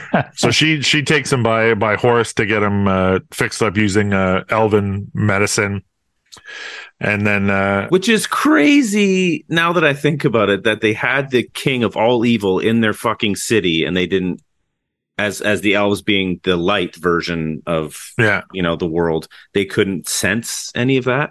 Like he's, I get the, he's the great deceiver. I guess, and every movie, I mean, Star Wars does it too, right? Like evil can be hidden, and I don't, whatever. But yeah, anyway, so continue. Sorry, that just that's okay.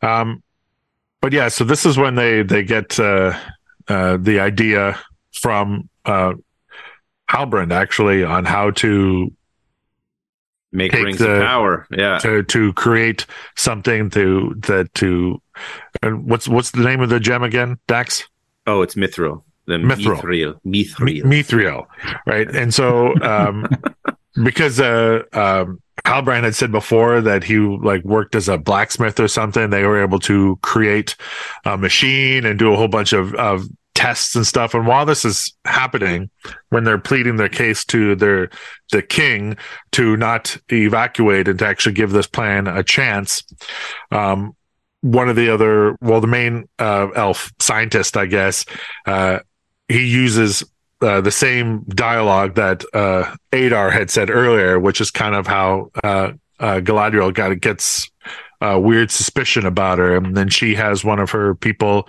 uh, do some digging on the king of the the Southlands, and then and that's how she discovers that uh, Halbrand is actually Sauron, and and uh, and then he kind of takes off, and then uh, they have this whole montage of uh, uh, forging the the rings, and then that's kind of how the the show ends with them like staring over the the the three rings of power that they have finally forged and what for the gonna- elves, by the way, they For the elves. forged just the elves rings. yeah Yes, there's like seven given to men or something, and or seven to the dwarves, and but that's uh, I guess we're going to see that in later seasons. I guess right. they've they've figured out how to make mithril rings that are apparently imbue the power of your. So I'm ass- I'm I- I'm left to assume that these three rings that the elf lords are holding allows the elf race to stay alive and, and prosper Yes. for the next thousand or so years Right. because they were literally about to be out of power. Yes. And Yeah, these three rings are enough. something about the mithril, like uh, you know, preserving the light, or I don't know. It had like that. Did you notice the the comparisons to? uh uh, it had a little Mi- uh, Avengers vibe, a little a Tony Stark vibe with his like making his uh power for his chest plate or whatever like that, like the loop upon the loop of making the inconsistent power or something like that. It made me think of uh oh they've in- it's because they were talking about like inventing too, right? So it had a very kind of like Avengers or uh, Tony Stark Iron Man two making his capacitor thing. Yeah, I could see that. That's something I didn't like though too. Is again, this kind of made it brought it to realism, which I didn't didn't hate. wasn't great. So I guess I'm kind of meh on it, but I I understand why they did it. Again, I like how in the first movies it's all mystical, right? Like you're just left with little quick little cut scenes of like Elven Smith's like just slow motion hammering a sword or something like that, and you just you're left to like it's a magic sword. They made it. Like that's how it happens. They're just they're magic and they made it. This was all like alchemy and like uh, kilns were blowing up because it couldn't handle the fucking heat, and they're trying to push the metal together too. Like it just became too technical. Like it became, it kind of took the magic out of it for me. It's like It's like- yeah, it's like medical. Exactly, Sean. It was like meta. it was like the midi-chlorians of this franchise. One hundred percent. Um, I also didn't like the actual look of the rings. Yeah, and I don't understand the, the the three stones and shit. Like the, I don't remember them being in the other ones. That the, the stones on top being so important, like the red, blue, and white. But maybe well, I'm you know what? I, I I I think they were kind of stuck on the, uh, having to depict them that way because in, in the opening uh, prologue to Fellowship of the Ring, when Galadriel is talking about uh, who Yeah. all the rings or, or Yeah. who who has all the rings, uh, Galadriel, Elrond, and then I think the High King are the three elves. And you see a close up of their hands, and those are the actual rings. So they, Desi- they had they had the color. I remember hers being Yeah. white, but I don't Hers- remember the. co- Yeah, I, I guess it looks kind of it's like it's like a platinum white kind of one, the one that Galadriel wears. Yeah. But but the red and the blue um insets okay. on well, the then they they were very accurate. Then makes sense. I I think they're related to three elements or something. Like I think it's fire, water, and something else, but I don't. The light of Elendil. Maybe I don't. I don't know. I think the. Uh, I think the fact that they were red, white, and blue stones was just like USA propaganda. But I did, I did like that it all wrapped up with them making the. I mean, I guess I should have realized, and then I, as I was watching, I'm like, oh, I guess Rings of Power. Like we're getting to the end of the series is them making these rings, um, and I did like the nod to the, um, because the whole time in the dwarven, the king doesn't want to dig too deep because it's dangerous. And then Durin's like, the son is like, no, I, we need to get this mithril out because it's going to help the elves. It's it's amazing shit, it, all this kind of stuff. And fast forward to the Lord of the or a thousand years when the Bow or not even probably five hundred years or so because the Hobbit time when the Balrog is set loose and they have that little scene where like he throws the leaf through the little hole and it goes all the way down to the bottom of the pit and there's the Balrog down there, which was kind of cool. Um, Yeah. And I did really like how they explain mithril being made. Cause see, that's the kind of shit I like, like that it was the elven trees, like the super trees or whatever it was, being hit by the lightning of this godlike battle. And that infused that energy into that, the earth and it made that mineral through the roots of the tree. I thought, I thought that was kind of cool. yeah, I, I, apparently that Balrog, it is the same Balrog that that faces off with Gandalf. His uh, they call him Durin's Bane because he eventually he has he comes He's the one who unleashes it, right? Or whatever. Yeah, and he yeah he eventually will come across one of the Durins. Like we don't know when because there's a, again there's a thousand years between this I think and Mhm. and the Lord of the Rings, and uh like a lot of the dwarven kings are named Durin. Yeah. But yeah, I, I think also in the appendices, like yeah, as far as like anytime there's an encounter with a Balrog, I think it's always the same one. There's like only like one or two Balrogs. Right. Makes sense. So Well, actually, oh, that's he does. Oh. Does he not say that? Maybe help me if I'm wrong here, but does Gandalf not say? That's where I heard the name before. Doesn't he say a Balrog of Morgoth? Oh, I think when he when he's explaining, like words when I've he's in- together. I know when he's when he's in the tunnels with the Fellowship, Yeah, he's, and he cuts to his face and he does the whole he's like scared. yeah, right. I think he That says that, right. which means that it, it would it's like a descendant of like the main main main bat. So that would be make sense that there's only a couple of them or something. Anyway, sorry, I just nerded out there for a second. The That's Junkers okay. can tell me if I'm wrong. Um, so I got a question for you guys. You get one Harfoot, one Hobbit, and one Nelwyn. Steel cage. Who comes out? Shit, depends. Does the no one have fucking stone acorns? Because if the no one's got stone acorns, Yeah. yeah, I think the Harfoot. I think so too. Well, Yeah, yeah, you because think they're more scrappy? They've just, you know, They live off the rough land more. they, uh, yeah, I think yeah, I think Sean's right there. I would go with. uh Although no one's have bat. No, I'm gonna go Nelwyn because if you go to Willow, they actually have army Nelwyns. Like they have their own little army, right? They have the soldiers, they've got the farmers, they got this and that. So they clearly have a culture that uh, surrounds some fighting as well. The Harfoots and the Hobbits, both in this series, mention how like they're, you know, one variant of being uh, happy and staying quiet and staying safe and doing this and that. So I would go Nelwyns. Grab, grab, what's his name? Oh shit. Bunthar, whatever the fucking the, the big muscly Nelwyn is that Vonka, Vonka. He would kick the shit out of a hobbit. Vonka. You're probably right. Yeah, I think uh, I think we solved it. That's the riddle that everybody needed to to know about. I'm Um, alarmed all at my knowledge um, of Nelwyn culture. Nuno, final thoughts on the series? Um, I I was a huge fan. I think um I think the pacing was maybe an issue my first time around, but on the second viewing, um, I was just riding high. I, I loved it. I really, really enjoyed it. Um, Dax, I'm gonna borrow your feast for thine eyes. Do it. There were there were so many scenes in this where I was just like, wow, like I I just loved visually how it looked, the design that went into things. Um yeah, I love the armor design. Like I, I want to say before with uh Ar- Arondir, um his uh his company patrol, they have that really cool armor or the chest plate where it looks as though it's all carved leaves and then like a, a like a tree face on the on the center hmm something about that. I was just like, man, I love that that chest plate. That was a cool design. Um, Dax, yeah, final thoughts? big fan. Yeah, no. I, it, starting off, I was going to be a was didn't hate, wasn't great, but by the like as Sean said, by I'd say the when they start to set sail is when I I I was like, okay, I'm I'm I'm on board. It's starting to feel like what I want out of this, and uh, I liked it from there on out. And uh, so I, I I quite enjoyed it actually. Sean? yeah, I liked it a lot more than I thought I would. I was very cynical going into this. You know, they spent a billion dollars just to get this property and and uh because they knew there was an audience there, but I think it justifies itself. I think there's a lot of cool stuff. I think the pacing is a bit of a problem. I wish it was like hour long to 50 minute episodes instead of 70, 75 minute episodes.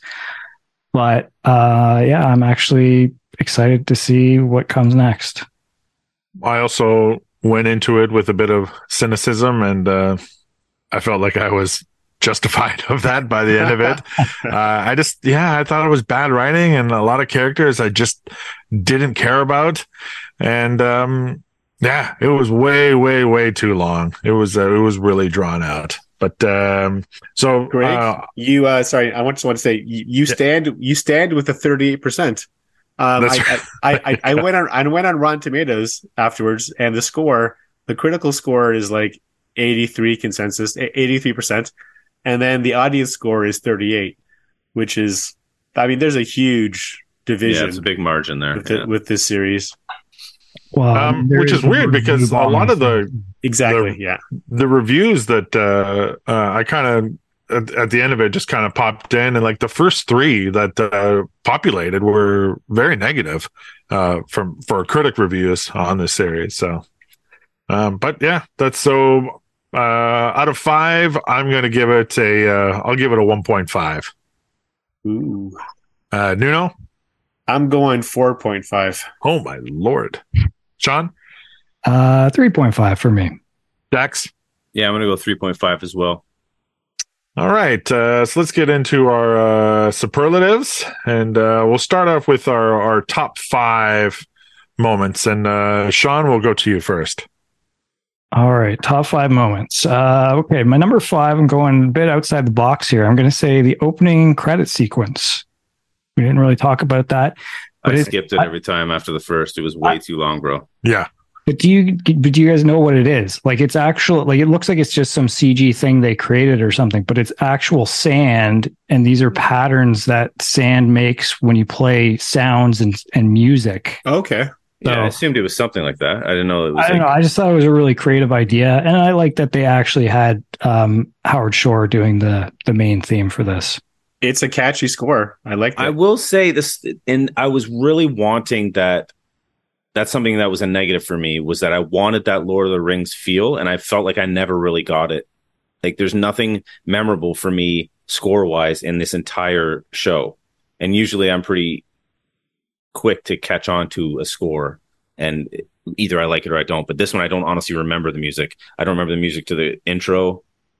Uh, yeah, I should probably go back and take a listen, but I, I feel like it didn't quite hold the water that it should have. Yeah, the, the the intro theme was the only thing I think Howard Shore wrote. And yeah, watch it once or twice, it'll stick with you. And it's very and and it sounds just like it's very very reminiscent of the of the films. Okay. Sorry, Uh, Sean. Sorry. My number four, uh, the orc practical effects. Thought they looked great, much better than The Hobbit. Was happy to see that back.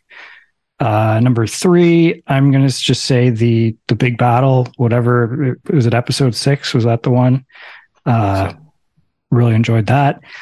Number two, I'm going to say uh, Morfydd Clark as Galadriel. I know a lot of people kind of are saying it's it doesn't feel like the same Galadriel, and that's a problem. But I like that. I like that you're going to see her kind of. There's going to be an arc there. You you see her now as she's young and she's angry and she's going through some shit, but she's going to become uh, the Cate Blanchett. I think by the end of this series. And number one, uh, Elrond and Durin. Just loved hanging out with these guys. Had a lot of fun, and uh, yeah, really liked it. All right. Um, I'll do my top five. Uh, number five, uh, uh, at the, uh, in the last episode, uh, Poppy calling Nori an anklehead, which is an insane Harfoot insult. And man, the writing in this show is so bad. So bad. anklehead. Um, number four, uh, Arondir using his, uh, uh, bow and arrow, uh, in the dark when they think they have the, the orcs trapped, but it turns out it's just their, their friends from the village who have kind of joined the arcs and he's just picking them off one by one. Um, number three, uh, the scene where they forged all the rings. Uh, like I love blacksmith tooling and I thought it was, uh, super cool to watch uh, all the molten stuff flow through and then actually using the tools to, to form those rings. Uh, number two, something actually we didn't talk about. Um, um, when the, when the Harfoots uh, take off on their journey, they sing a song. It's all about wandering. Um, I love the wandering song. That might have been my favorite part of of the show. That's fair. It was a it was a banger. and then uh, number one, uh, finally, at the end of episode eight, when the end credits rolled. Oh God! Yikes! Now I got. I'm trying to remember here, Greg, but I Yeah. feel like you really liked the first Hobbit movie. I don't like. I might have. time- Like I, I haven't seen it since we did the review. okay, Yeah. yeah, and I remember not liking the first Hobbit movie, but I kind of came around on it eventually. So Well, I mean, I, I don't want to trust my memory on, on anything because during the Willow podcast uh, for the the TV series, uh, I said that I'd never seen the show before, and someone pointed out that I talked about it on the '80s premium, which I have Yeah. no recollection of doing. I knew And you must have seen that happens fucking to movie, us man. all the time, man. Like it's you can't remember. Ugh, It's I- yeah, so appa- apparently I have seen uh, Willow, so I, I stand corrected. um, uh, Dax, your uh, top five. Okay, so top five. Okay, so on my five, I've got Sauron, and I put still not sure about this one because like it kind of left me. I like the idea that we get to see who this character is going forward, um, because he's just like the black shadow in the films and stuff like that. You get a bit more of it in in the Hobbit, um, but uh, I don't think I like that it's like I got a human body right now. Like I don't so I'm kind of on the fence with that, but I do like the fact that we're getting to see Sauron. Um, number four was the Elvish breakout chain fight sequence. Thought that was cool and it was different, uh, embracing the elf stuff that we've seen in the other movies, but doing its own take on it. Uh, number three is Khazad-dûm. So the, like I said, the when you first get to see Elrond go in the the dwarven uh, city and he, the waterfalls and just how it, how it was designed was fucking awesome. Um, a feast for thine eyes, if you will, Nuno. Uh, the uh, number two is the relationships overall. So all the character relationships, like they're usually in twos. I, uh, I thought they were all really good by the end. They, I felt like the acting was good. The characters felt the complete opposite of Greg. Like I felt that that that worked for me, um, especially Elrond and Durin, and uh, the fact that it turned me to like Elrond was impressive. I thought that they that was really good relationship building there. And number one had to be the blind side of the wizard reveal from the stranger. I I, I actually kind of got goosebumpy at that po- point and was like, "Oh shit, he's not fucking Sauron, fucking yeah." um, so yeah, but that may be revoked to uh, top worst things if it's Gandalf. There's my top five. Nuno. Five, uh, the Balrog reveal. Um, Nice. un- under the Mith- Mithril, The mi- uh, Mithril, Mithril vein. perfect, perfect execution. Number four, uh, the Harfoots and the Stranger. Just everything about the interactions and the culture. Um, number three, uh, the dis- the destruction of Numenor prophecy that um, that the Queen sees through the uh, the crystal ball Palantir.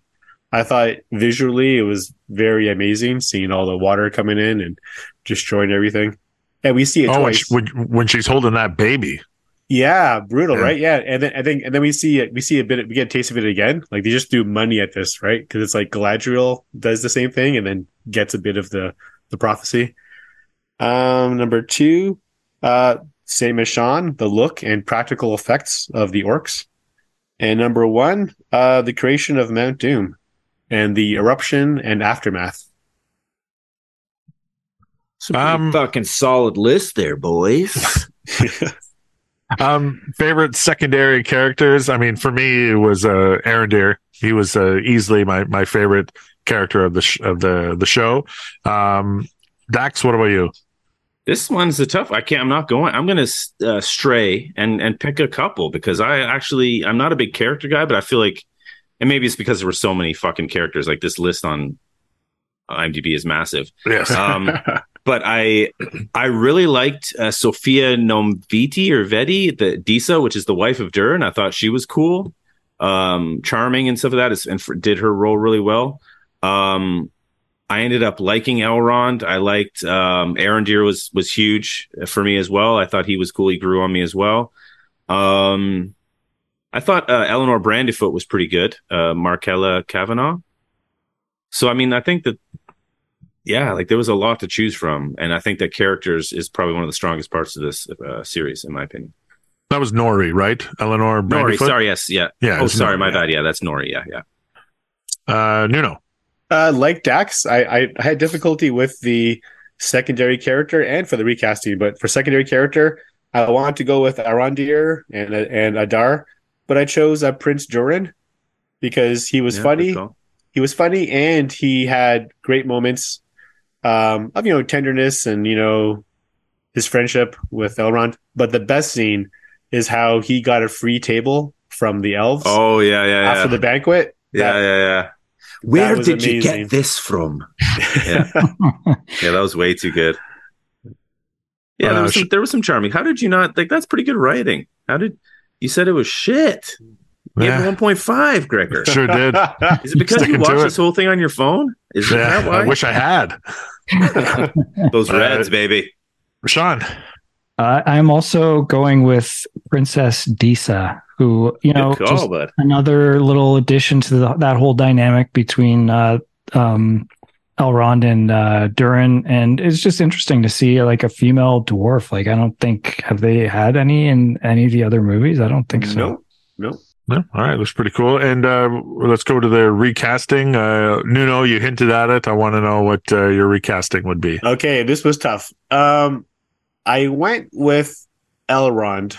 I thought the acting was great, but kind of like what Dax hit on earlier, um, visually. What a hideous little beast he is. you know what? I wish. Okay, at first I thought, okay, he needs to have long hair because almost everyone at at Lindor, I'm going to say Lindor. Everyone in Lindor, all the males have long hair. Uh, the Elrond that we know has long hair in the future.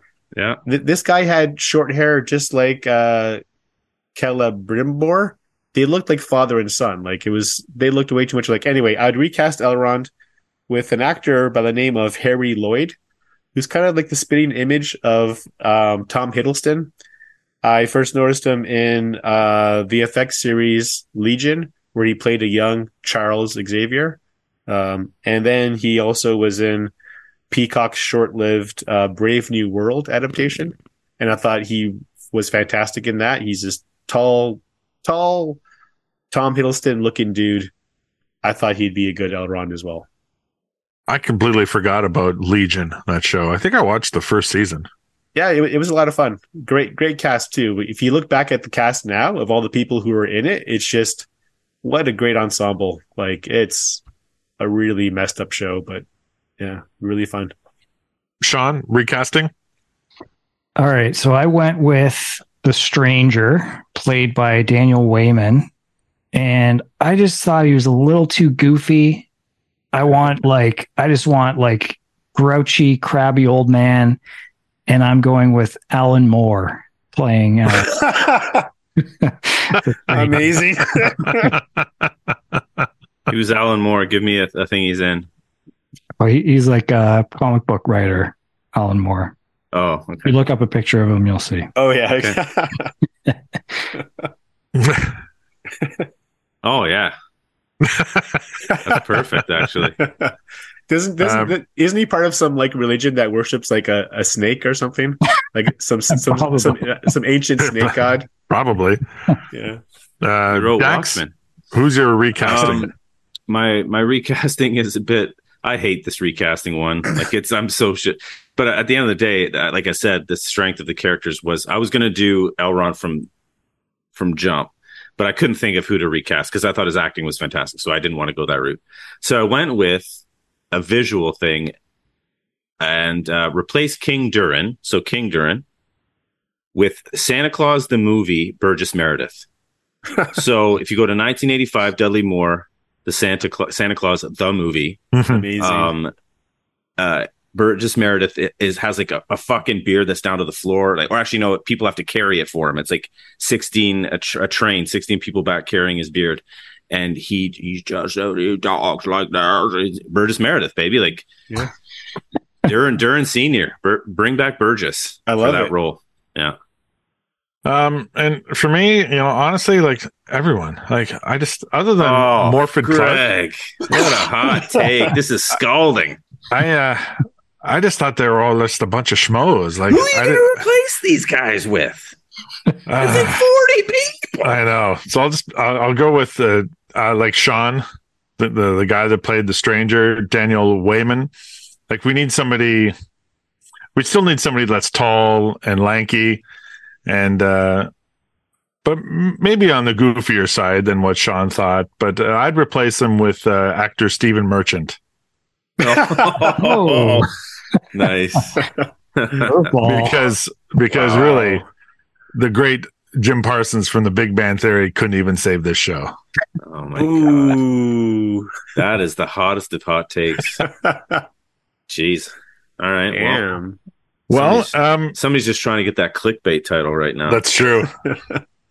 For if we if we uh, if this was on YouTube, the uh, the, the what what is that called? Like the the little Thumbnail?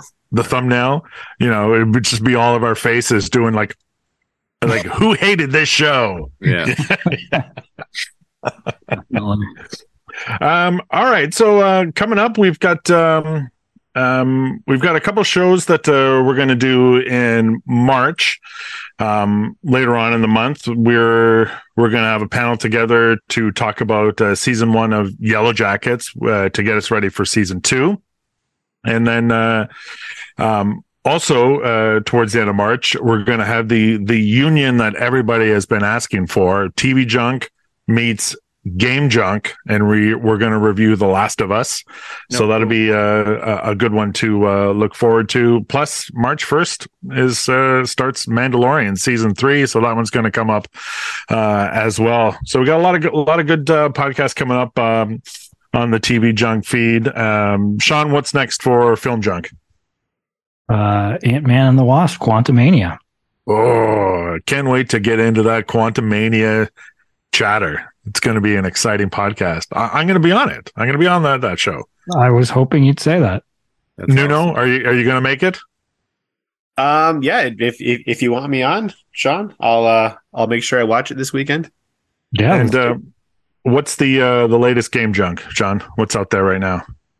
Uh, well, we skipped a week, but we did. The last thing we did was just talking about the last Nintendo Direct and the Metroid Prime remastered announcement, which was huge. So I don't Huge. understand anything that you just said. Huge news in Nintendo world. That is that is massive. Are are you are you going to make your way down to uh, um, Universal Studios in in California to check out Super Nintendo World? I would like to. I mean, when when's it coming to Florida? Is that like a couple years away still? Uh, yeah, that's part of their whole Epic Universe, new, brand new theme park uh, that adds in stuff from like uh, How to Train Your Dragon and all that stuff. So they're they're just kind of starting building that right now. But yeah, so I don't know. Maybe the Game Junk crew should should head down to California, Yeah. I mean, I'd be down. do a live show. and where can people find you uh, on the on the interweb, Sean? Just uh, filmjunk.com and at filmjunk on Twitter.